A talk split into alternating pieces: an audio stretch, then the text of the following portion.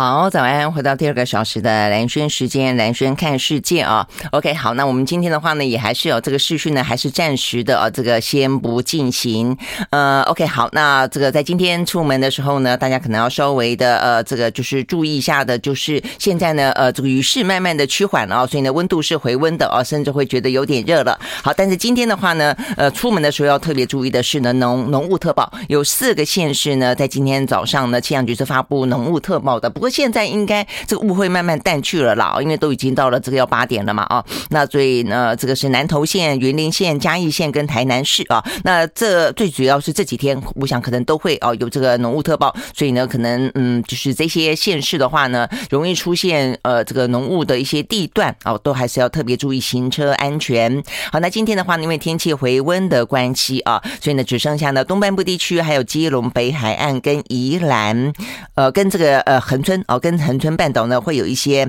呃局部性的短暂阵雨，那其他地方的话呢都是多云到晴的一个天气状况。好，那这个今天的话回温之后的温度啊，这个在嗯北台湾部分的话呢还是稍微的比较比起南台湾来说凉一些哦，大概是回升个两到三度。那呃这个桃园以北大概是二十五六度左右，那其他地方的话呢都落在二十七到二十九度左右啊，呃也没有到很热啦啊。那这个嗯我看这个接下来可能还来不及到最热热的时候呢，礼拜五又会有另外一波的封面要到了啊，那所以呢，等于是这几天比较干，呃，可以这样讲，比较干干爽一点啊，这样，但这样就已经很好了啊，就是比较干，连续三天比较干，然后呢，礼拜五的话呢，又要再开始变天，水汽呢要开始变多，OK，大概是这样的一个状况啊。那今天的话呢，天气好一些，但是呢，空气品质的话呢，在外岛地区呢就要特别注意了，在马祖、金门跟澎湖呢都是橘色提醒。OK，好，所以呢，这些跟今天呢出门的时候呢，提供给你的相关的呃这个气象的讯息，大概来说，今天出门就还算是蛮舒服的了哦，应该不用呢，呃，除非是东半部地区。呃，这个零零星星的雨，否则的话应该不用带带雨伞了。OK，好，那这个看完今天的呃这个气象之后，接下来要看的是我们一开始啊，我看我们先讲一下啊，有关于呢这个算是震惊啊，这个台湾跟就是台美啊这个台侨圈有关于加州教会的哦这个枪击事件。好，那这个枪击事件的话呢，呃，这个讯息不断的滚动哦，在昨天昨天我们呢呃就是节目时间的时候啊，是最主要的讯息是来自于加州。呃，这个 Orange County 哦，他们的警长，那这个警长叫巴恩斯哦。这个警长的话呢，他的说法是说呢，这位枪手是来自于呢中国大陆。那那因为呢，他是说，后来我们的这个驻洛杉矶的代表处马上就是到稍晚了，他就更正这个讯息，就是说事实上这位枪手的话呢是来自于台湾。好，那这个台湾的话呢，他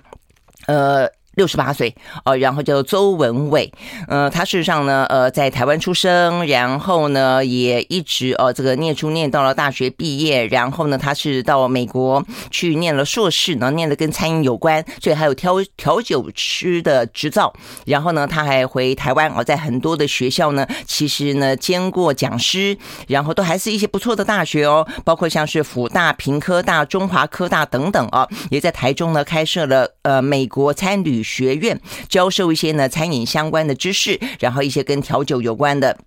事情啊，那但是呃，这个就是一路哦，看起来在台湾的发展呢还算是蛮顺的。但后来他移民了呃，这个美国，在移民美国之后的话哦，似乎呢状况就开始出现了一些不稳定，尤其在近些年了啊。那这个近些年的状况里面，包括说呃，他有去呃，这个就是他有房客，那房客的话呢抢劫他，痛打他一顿啊。那之后的话呢，他的邻居说他因此呢就呃显得心情非常的不稳定。那再加上呢，他有。妻子，但他妻子的话呢，呃，就在他卖了那个房子之后呢，就把钱拿回了台湾，然后现在妻子好像这个身体状况也不太好哦，那有一说。我看这个维基百科里面啊，有讲说他呃，这个妻子呢，呃，最近事实上是在他行凶之前啊，这个住进了加护病房啊，所以呢，是不是因为呢家里面呢有些变故啊，造成他原本就心理不稳定的状况呢，在更添啊，呃，这个激动的情绪。那当然他在政治方面的话呢，虽然不太常讲啊，那不太常讲，但是呢，这个警方从他的车子里面呢，呃，起出一些呢相关的呃，可能字条 memo 之类的吧啊，那中间呢就这样讲到说他。不赞成台湾独立啊，然后呢，他也很讨厌主张台独的的人等等啊。那我想也是因为这样的一个纸条，让呃这个加州 Orange County 的警长啊以为他是中国移民。那呃我们的洛杉矶代表处的说法是说呢，因为在早期的时候，我们的护照上面。呃，其实很多出生地哦，你就算是台湾，他上上都都会写中国。那他认为可能是这样的关系哦，让这个 Orange County 的这个警长误判。总而言之，一方面是一些相关的在美国的官方文件，以及呢，这位周文伟在他车子上面的一些呃相关的呃这个只字片语哦，让第一时间呢，不只是美国的呃这位警长的说法，包括美联社应该也是引用他的说法啦。所以呢，在第一时间最早发出哦有关于嫌犯的一些呃描述的哦，讲的他就是中国的移民。哦，但是很显然的，随着时间啊越来越厘清，包括呢，我们台湾啊这个驻洛杉矶的代表处啊方面呢，也很快的啊这个澄清了，呃，事实上啊，它并不是这样子的。背景啊，那 OK，那但是总而言之啊，这样子的一个状况，不管是在政治上的啊，不管是在他自己本身呃生活上碰到的一些呃困顿啊等等，然后因此呢，他在心理上出现了相当程度的不稳定性啊，呃，才呃导致这个这样的事情发生哦。但是不论如何，这也不能够成为理由啊，只是惨剧就发生了哦。那所以呢，在目前为止呢，这个最新的消息是，呃，美国的检察。官啊，所以现在已经换到检察官来呃出面说话了。本来是警长啊，警长呢就是开始现场呃搜集证据，那现在已经转往啊这个检察官这方面呢来进行相关的。呃，这个呃，等于是审查哦，跟相关的起诉。那现在的话呢，这位检察官呢，他就是翻翻译成呃，Spitzer 哦，这个 Charles Spitzer 史毕哲哦，他告诉呢美国的 CNN 说，呃，这位嫌犯呢，也就是呢周文伟将面临五项啊这个杀人未遂罪，四项呢非法持有爆裂物的罪名，还有一项呢呃持枪。谋杀罪啊，罪名，所以目前看起来，如果这罪名都成立的话，也不用讲都成立啊，光光只要中间一两项成立，他应该就是死刑。好，那这个部分的话呢，现在呢，在现场的状况啊也慢慢的越来越多的被还原。其实我昨天还收到啊，这个在教会的朋友传给我的那位张宣信牧师哦，就是拿椅子砸这个呃这个嫌犯的那位牧师，他传给。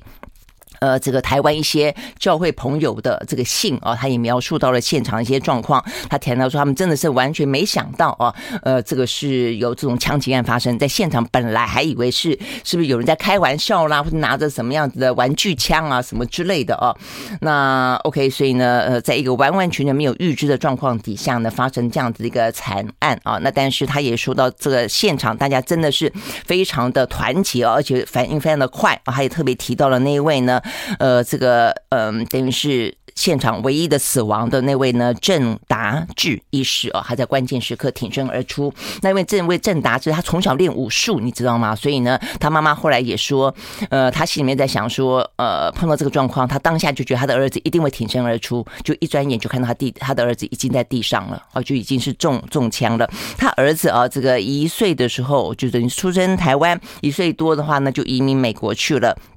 看起来真的是一个阳光大大大男孩啊！虽然他已经五十几岁了，但是非常的阳光乐观的一个人的感觉哦。他很喜欢武术，他到处练武术，你还到处表演跟比赛啊。他在呃华呃，在等于是美国的呃侨界里面呢，以这个七星螳螂派。第八代传人闻名，很厉害的，呃，所以呢，他妈妈太了解他了，所以妈妈知道说他的个性啊，加上他他这个武术确实是还不错，所以第一时间通常都会呢这个挺身而出。那他在行医的过程当中啊，也经常的当就是去参加义诊，嗯，我觉得真的这个听起来就你就会觉得，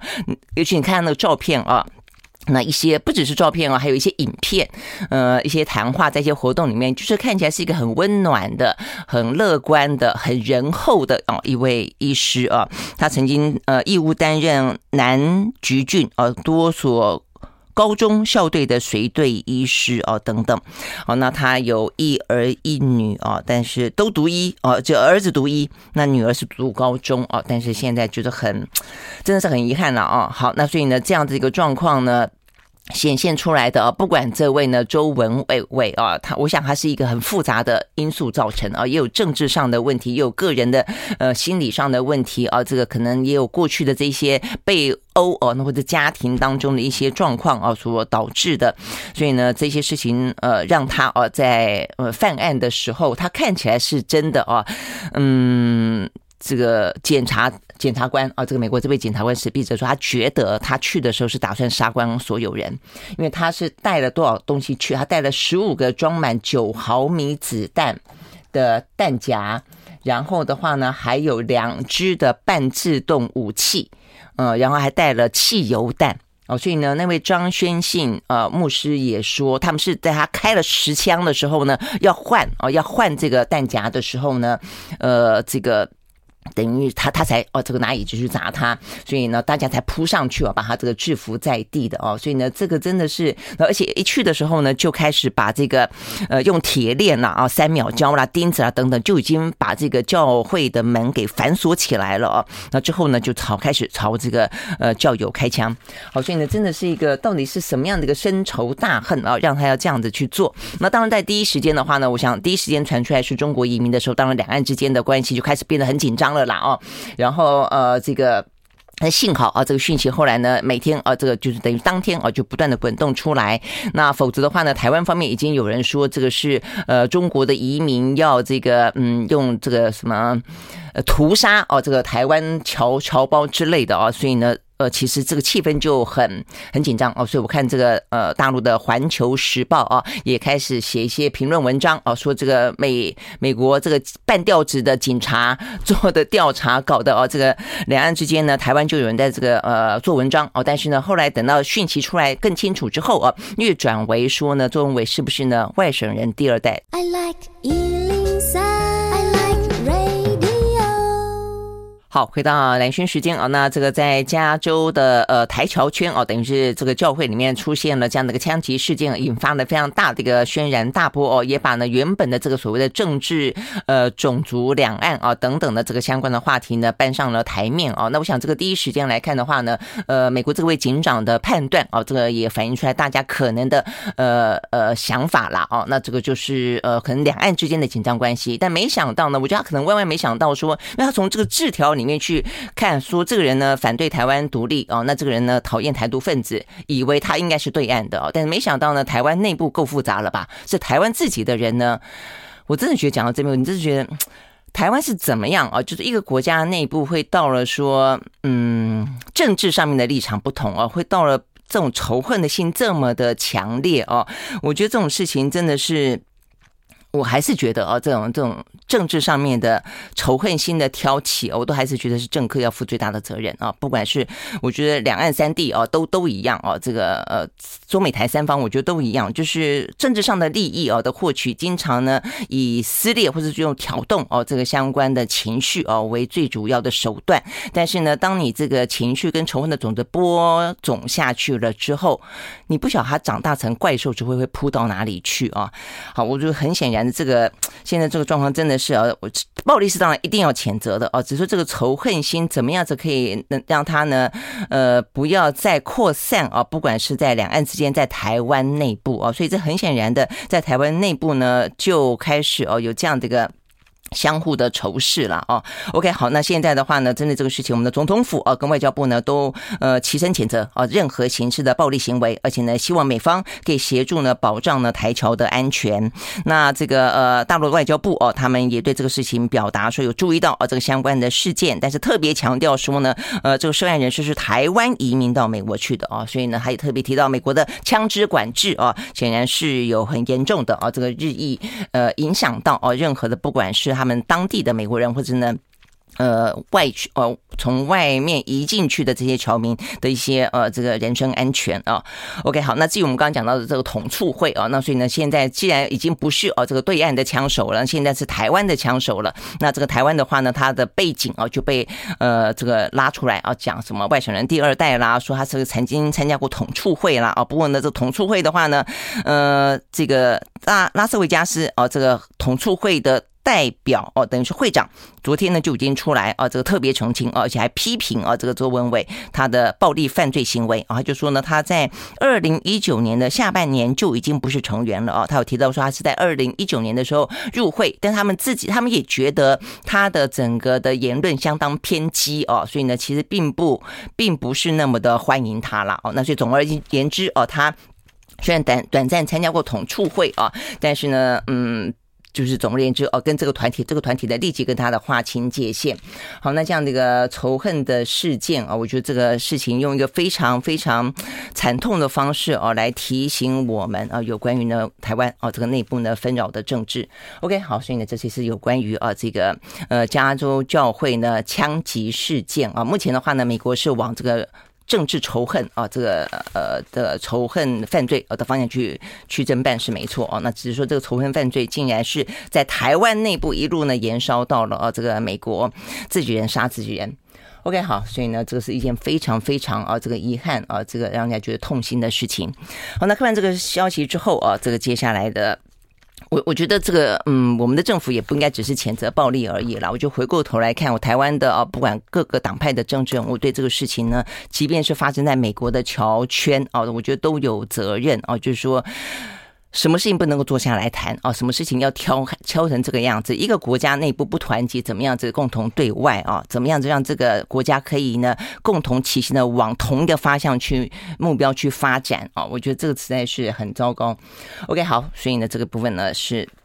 再讲一句哦。那回过头来看呢，呃，疫情呢？好，疫情的话呢，在昨天我们已经连续第六天了啊，都是呢六万多人呢单日新增感染。那昨天是六万五千七百九十四个人啊，那这个当中的话呢，中重症是六十一个人，死亡三十八个人。所以死亡的话呢，下去了一两天，今天这个数字看起来其实也还算蛮高的哦。所以呢，昨天的话呢，指挥中心也特别提到了重症加死亡啊，这个呃占比啊，这个比比例呢已经来到了。嗯，等于是百分之零点零五，也就是每一万个染疫的人当中有五个就会是重症甚至死亡。好，所以呢，呃，如果单单看死亡的话，前两天我看到这个数字是百分之零点零三，也比我们一开始讲到的百分之零点呃零二一哦来得高一些。好，所以昨天指挥中心也特别提到说，确实啊，这个重症死亡的人数呢。嗯、呃，是值得呃这个特别要注意的，也因此他昨天呢就呃立即宣布呃这个等于是医院里面的轻重症分流要再一次的调整啊，等于是让医院里面的只收治中重症，那所以有一些相关的轻症，甚至先前以这个年龄为划分哦，说什么六十五岁以上的啦，或者说什么孕妇三十六周以上的啦，现在通通转到去。呃，加强版的呃集中的检疫中心了啊！真正的医院要收治的，就是专心收治可能会转重症、转死亡的人，希望能够尽快的啊，能够把它给稳定下来。所以哪三类人呢？第一个就是 COVID-19 的中重症，第二个是未满三个月的发烧婴儿哦，因为过去哦有有这样的一个状况。那再来的话呢，就是呃其他的疾病经过医生评估有住院治疗必要者。好，所以这个听起来就是一般的了。如果因为担心这个呃 COVID 那一天会排挤到其他的一些也是需要救治的哦，这些长辈或者是说有一些呢，呃，这个病啊需要去医治的人嘛，所以这个是放在第三类啊，所以这三类的话呢是呃医院从此之后啊，他只收治这这三种人。那此外的我们刚刚讲到的先前的一些也认为是高风险的啦，比方说呢，呃，这个呃。从一路从百分之六十五吧变七十或者变七十五嘛哈，就是这些呃长者的话啊，现在是说还包括后来是增加拉宽到八十岁以上的啊，等于是趋严了，就是严格到了八十五岁以上的啊，呃才是要这个呃等于是收纳的范围，现在也。跟这个怀孕大过三十六周的孕妇一样啊，都都转到呢这个集中加强版的集中检疫所。OK，那如果这样的话，加强版的集中检疫所就必须要有很好的一些医护了啊，因为听起来呃这些当初确实也是被呃指挥中心认为是高风险的哦，只是说因为现在高风险实在太多高风险了，所以这个高风险必须再去区分更高风险跟普通的风险，普通的高风险，所以才会再画出来哦。所以的话。我想这也是不得已当中的办法啊，但是如果这样子的话呢，就是加强版的集中检疫所，呃，或者防疫旅馆都必须要去加强一些基本的这些医疗的设备或是医护人员的配置吧。好，对不对？否则的话，未来可能也会出问题的。OK，好，所以呢，这个部分呢是在昨天，呃，轻重症的分流哦，这个再次的呃做修正，而且呢不再以年龄为区分啊，回归到医生的专业判断。其实我我觉得也是啦，因为你说以年龄为划分，有些有慢性病的人或者有什么癌症的人，他也不见得是年龄大的人呐，不是吗？有些年龄大的人身体硬朗的不得了，这个活到巴黎的都有啊，所以我觉得这个确是应该要尊重医护人员的专业才是了哦。OK，好，那除了这个之外的话呢，昨天又有更多的所谓的绿色通道哦被画出来了，我们休息再回来说。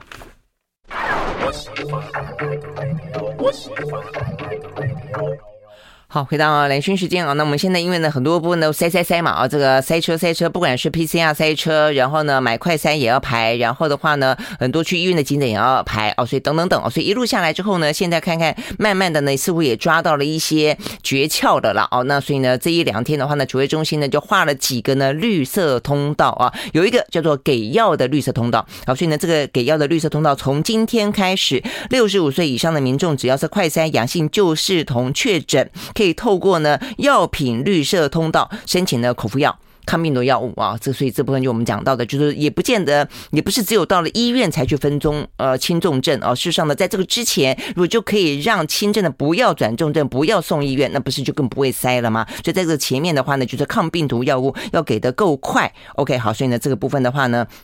就是呢，拉出了一个呢绿色的这个药品的绿色通道。OK，好，那所以呢，希望能够降低八成的重症几率了啊，这个是指挥中心的期待啊。但是就是说，嗯，怎么样子去拿药哦？如果说他快筛阳性，就应该不不能够出门嘛？哦，那呃，除非。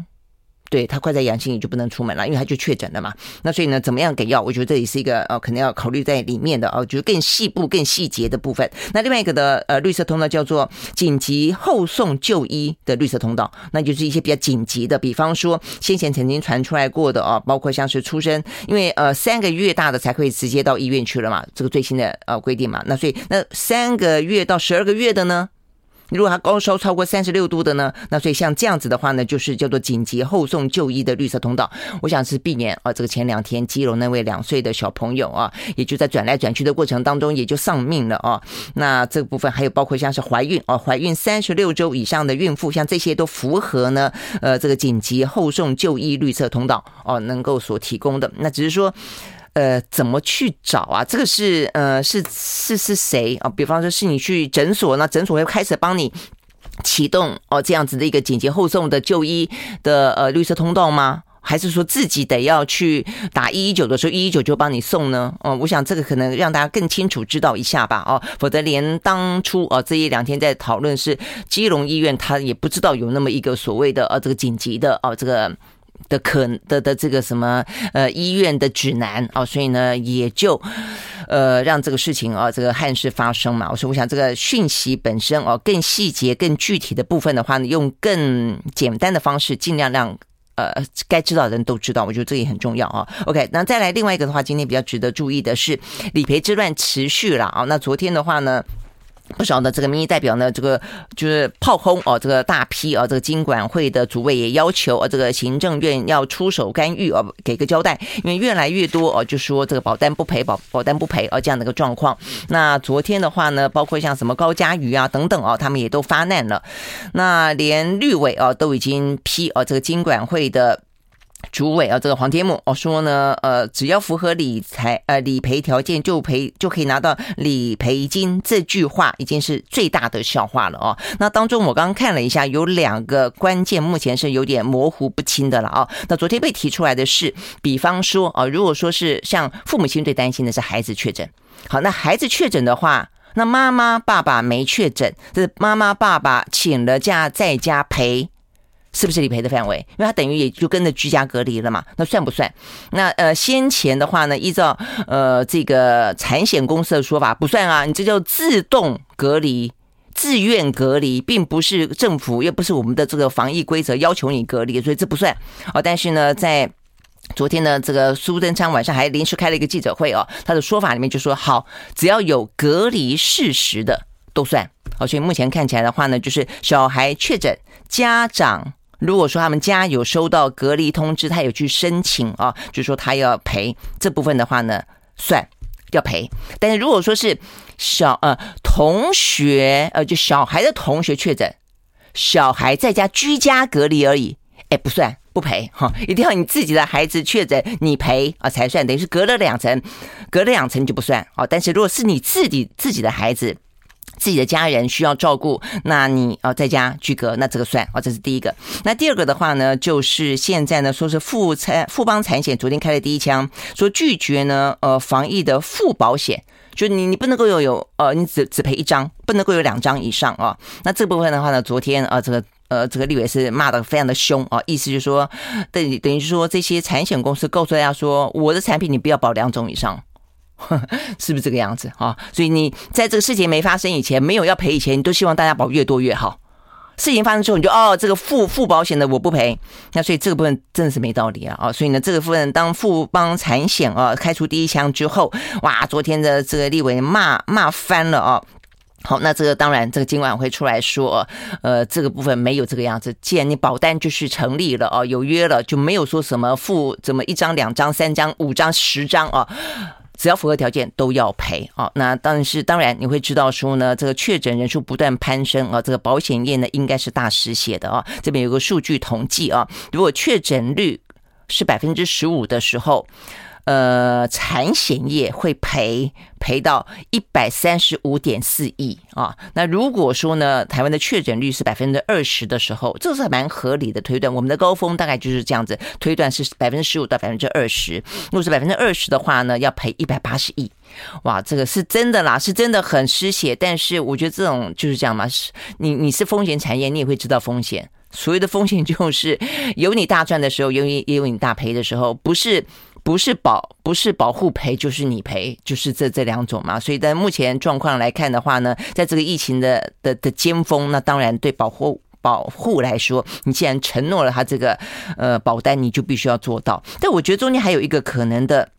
模糊点啦，就是呢最新的零加七，呃，昨天有立委提出来，就最新的零加零加七里面，不是说要三季。打了三剂，然后快筛阴才可以零加七嘛，哈。那如果说在昨天也就有提到说，如果是打了三剂，但是呃，假设是快筛阳，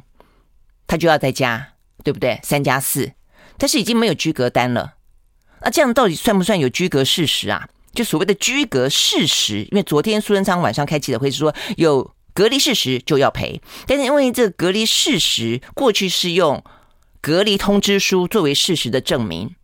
那现在的话呢，这种零加七的跟这个零加七当中的三加四的，他就是就是跟你说，你自己在家自己管好自己就好了嘛，对不对？是这个意思嘛？然后呃，只要是快筛阴就可以出门嘛。那如果这个样子的话，那那那你要有谁要去证明我们这个事实？所以这个部分我觉得也是模糊哦。所以昨天并没有讲清楚。OK，好，所以呢，这个理赔。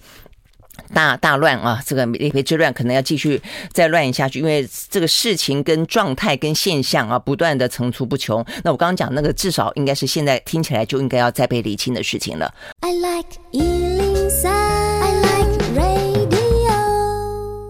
好，回到蓝轩时间啊，那再来一个就是说呢，对于这个呃学生来，因为现在学校里面呢，校园里面的染疫的越来越多哦，所以我们刚刚讲到为什么呢，在这个理赔的过程当中会那么多的困扰，就是说呢，如果是孩子确诊的话呢，呃，这个父母亲啊啊，这个要不要呃居隔赔啊等等，就是因为从学校里面带回来的啊，这样子这个染疫的状况越来越多，好，所以呢，现在各个学校呢，呃，都在讨论啊，或者说各个县市都在考虑要不要让呢这个孩子呢提前，也不能讲放暑假了，就是说呢，通通改。改成线上。好，昨天的话呢，呃，高雄市开出第一枪啊，高雄市呢已经宣布了，呃，在暑假之前的话呢，从即日起都改成线上啊，所以呢就一路呢，呃，这个线上到暑假放假就是了啦啊。好，那这样这个状况，当然我想各个县市的话呢都有同样的压力啊。那台北市的话呢，呃，柯文哲昨天说，呃，当然他也有。他也同意哦，就是学校校园染疫的状况其实是还蛮严重的哦。那但是他说，台北市目前呢打算用先停课一周。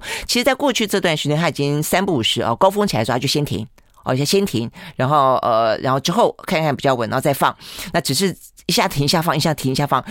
呃，这个家长也是一个头两个大了哦。那。但是呢，柯文哲的说法是说呢，有不得已的苦衷哦。他说呢，呃，对于他对台北市来说的话呢，必须要考虑呃一些包括像是呢，第一个有跨区就读的问题，第二个的话呢有家长照顾的问题，所以可不可以呢从现在就一路线上到暑假啊？他说呢正在思考。还要评估。那另外的话呢，台中市啊也打算呢要研议啊这件事情。好，那台南市的呃黄伟则是说，目前并没有全面改线上的急迫性啦，因为呢这个台南似乎呢这个疫情也还好，我觉得这也会跟每个县市的疫情啊会有一些相关。OK，好，所以呢这个部分是在学校校园的部分啊，这个教育也是非常重要。呃，怎么样子让这个孩子啊这个在疫情期间能够不中断，然后同时能够有校园生活，我觉得当然。很好啦，但是的话呢，又要顾及到这个疫情，嗯，对于他们现在保护力还没那么完全的状况底下，又能够不染疫，我想这个部分都是就是要拿捏就是了。OK，好，那就全球来看的话呢，要特别提醒啊，这个全球呢看起来确实啊有开始呢重新啊这个疫情再起的迹象了啊。这个今天的话呢，全球的数字来到了七十九万多人，是这段时间以来算是相对来说比较高的啊，有十一个国家破万。那这个当中的话呢，当北韩的数字进来就多很多了啦。那北韩的话呢，今天有二十六万多人，二十六万多人啊，这个呃感染新冠肺炎。那他们只要是发烧，他们发烧才算哦。但是我们会知道，其实很多的确诊他不发烧的哦。所以呢，其实大家都认为北韩目前的疫情一定是超过他官方数字之外很多很多了哦。那不管他是报二十六万，那再来的话呢，德国八万二哦，那台湾是六万六万五嘛哦，那再来的话像是什么？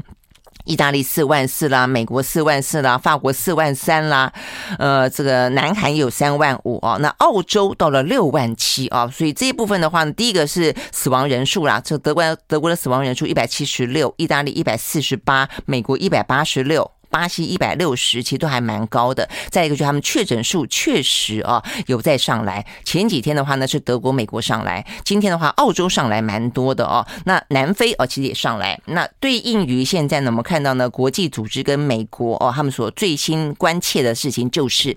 变异株不断的啊出现。像美国目前的话呢，它这一波上来最主要的原因哦是那个叫做 BA 二十一一，这个已经越来越这个就是他们就是。啊，这个总而言之，不知道雅到哪里去了啊？这个就是变种变异的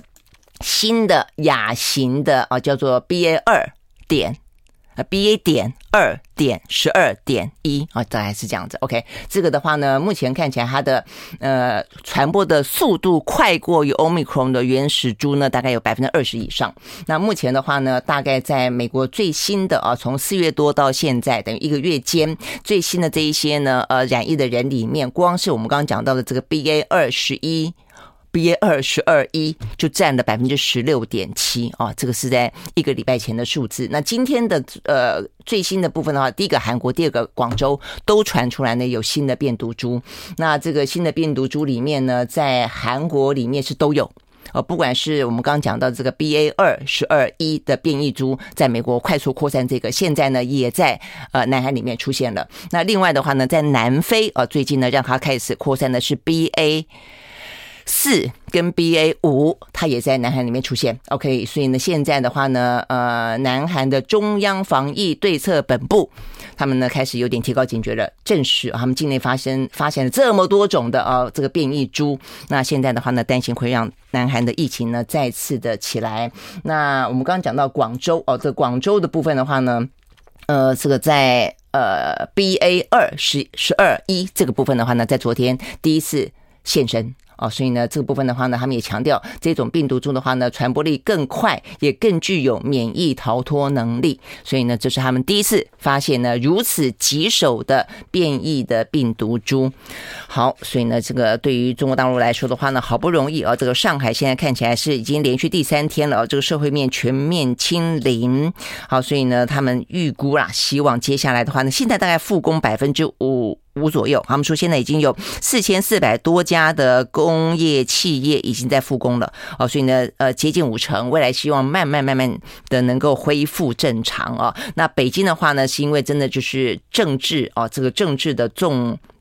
呃，重要都市哦，所以它的风控很严格。它现在再升级啊，这个再升级要严格二十四小时关口值守，要加强人员呃车辆管理，要查验四十八小时之内的核酸阴性检检测哦。所以呢，这个上海开始松。北京开始严，广州开始出现新的变种的病毒。OK，好，所以这个整个状况呢，其实还是蛮严峻的哦。好，但是呢，欧美股市的话呢，呃，因为看到这个上海要放嘛啊，然后呢，美国昨天的一些消费者的零售的这个呃消费啊，这个相关的指数呢还不错，蛮亮眼的。所以呢，昨天欧美股市呢都是上扬的，红彤彤。好，我们来看。在美国呢，道琼工业指数呢上涨了四百三十一点一七点，收在三万两千六百五十四点五九点，涨幅是百分之一点三四。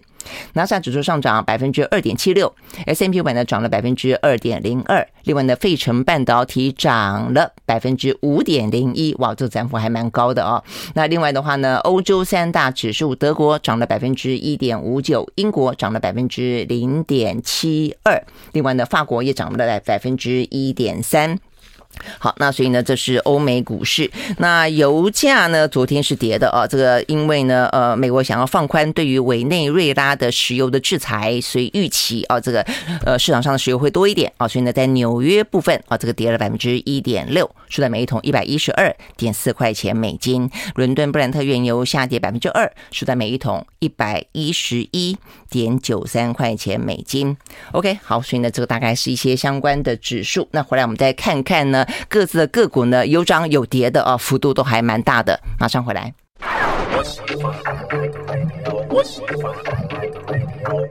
好，回到蓝轩时间啊，所以我们刚刚讲到了这个欧美股市呢，昨天都上扬啊，这个最主要有三个原因了啊，这个至少是这三个原因呢带来比较好的消息。第一个的话呢，是美国的联准会的主席鲍尔啊，他再一次的重申啊，呃，等于是大家都还是市场在讲说，都还是有升息三码的担忧啦，因为他们有一些鹰派的官员呢，呃，总是三不五时就放这个炮啊，但是联准会的主席鲍尔他就说。呃，联准会会毫不犹豫的支持升息，一直到通膨下降为止啊。但是啊，尽管呢，这个联准会呢坚决的要采取行动，美国人可能会感到一些痛苦，但是他认为很多合理的途径呢可以达到软着陆。比方说，只要是经济符合预期，意思说不要太糟糕到必须采取过度极端的手法的话，他认为三升息两码就是一个很合理的途径，就慢慢的升息两码，升息两码。这样的方式啊，来让呢这个美国的通膨、美国的经济呢可以软着陆。好，所以呢就是呢在昨天鲍尔呢再次重申啊。OK，好，那这个他说了话之后，其他的鹰派官员就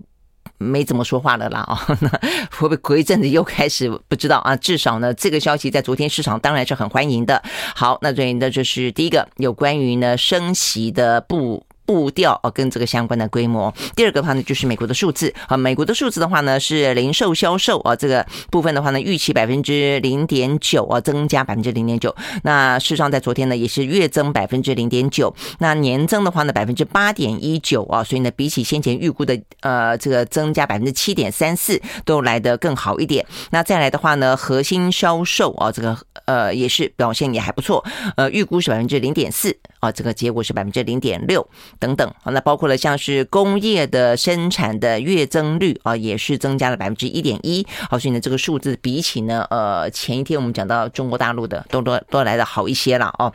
那 OK，所以呢，这个显然的对中国大陆来说，他们的经济的压力哦也很大。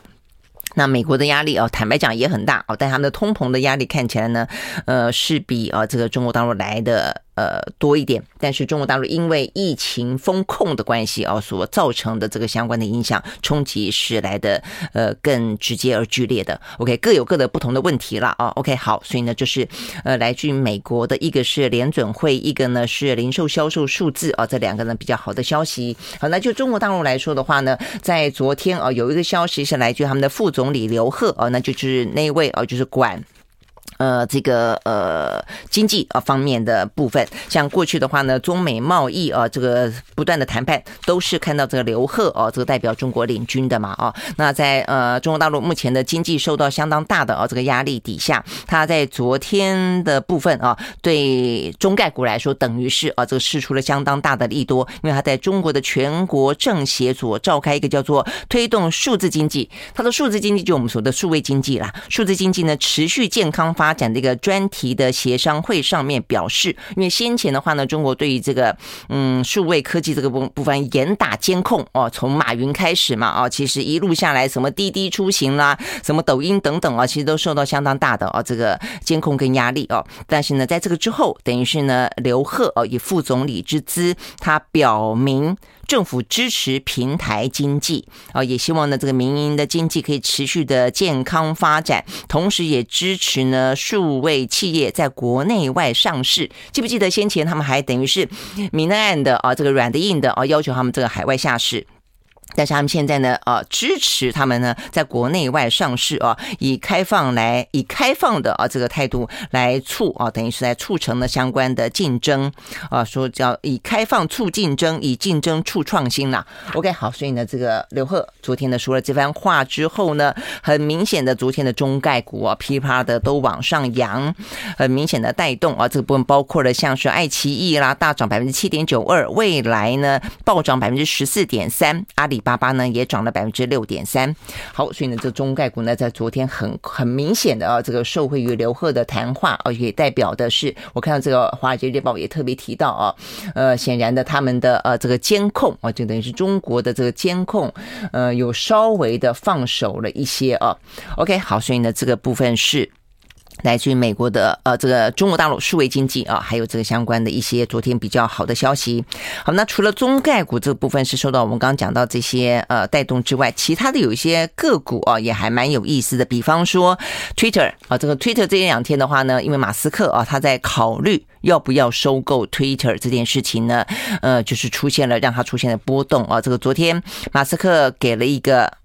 条件。他说呢，如果如果可以确定 Twitter 当中的假账号控制在百分之五以内，他就买；如果超过百分之五，他就不会继续推动啊这个收购 Twitter。哎，可是你看啊，他这样一讲完之后呢，Twitter 是涨的哦，涨了百分之二点四九。可能是不是因为这个条件明朗了一点啊？否则他这个讲在那边悬个半天。那而且呢，事实上一个。社群平台被认为是有媒体的角色的一个平台，它的假账号如果真的太多，你怎么信任它？我觉得确实也是哦。所以如果说他能够把它控制到百分之五以下，我觉得当然对呃 Twitter 的股东来说，他们一定也是认为是个好消息哦。否则的话，如果说他的假账号机器人那么的多的话，我觉得未来啊一定是。问题层出不穷，尤其美国的政治，你看最近的状况，枪击案的状况，你看美国的今年的选举，你看这个川普的动作等等，你会知道说啊，呃，未来有关于 Twitter 啦，哦这些啊所谓的社群平台问题，在美国，呃，这个。我觉得还还多的嘞啊，OK 好，所以呢，这是 Twitter。那昨天的话，特斯拉啊，这股价呢也因此而带动上扬百分之五点一四。好，再来的话呢，是因为疫情啊，这个在呃欧美国家，即便啊，我们刚刚讲到说这个变异株哦，这个真的是一个又一个来啊，但是在还不确认它会到达多严重的状况之前，下半年的而且旅游啦、观光啦的回温哦，大家是都还蛮满心期待的啊。所以呢，这个相关的航空类股啊，昨天飙得很开心。呃，联合航空涨了百分之零呃七点八八哦，他们提高财财测，预估今年旅游需求啊，这个夏天的旅游需求更加的畅旺啊，而且每一个座位的里程的呃单位营收都会比二零一九年多百分之二十五哦，所以呢啊，它的股价就涨，那带动了其他的什么达美航空啦、美国航空啦，也都大涨超过百分之六。OK，好，所以呢，这些是在昨天一些个股里面呢比较受到关心的啊。但是 OK，但是零售销售虽然我们刚看到这个数字还不错哦，但是呃，Walmart 哦，这个在美国最大的这个零售巨破哦，这个昨天暴跌了百分之十一点三八。最近很奇怪，最近都是那种要么大涨，要么就暴跌，这个这个幅度真的都还蛮大的哦。那它最主要的话，是公布了它的财报啊，它虽然的营收是表现是优于预期的，但是有关于成本不断的堆高。啊，这就是跟通膨有关，然后跟供应链的影响啊，就是还是啊，这个不是那么的呃通畅，这一部分呢都侵蚀了它的利润啊，所以它的获利状况是大幅度的下降的，远远的不如预期，而且它也调降了全年的获利展望。OK，好，所以呢这些部分的话呢是。啊，有关于呢，在欧美股市当中啊，这个比较呃有意思的，或者说它也涉及到一些趋势性或者一些全面性的啊，这个相关的个股涨跌。好，那最后呢，呃，看一下这个俄罗斯吧。啊，这个俄罗斯呃，这个最新的状况是啊，这个俄罗斯嗯，他们宣布在马里乌波尔，就是马利波这个地方的话呢，战斗结束。呃，可可是我看了半天，我不太懂它这个战斗结束什么是什么意思哦，就是说。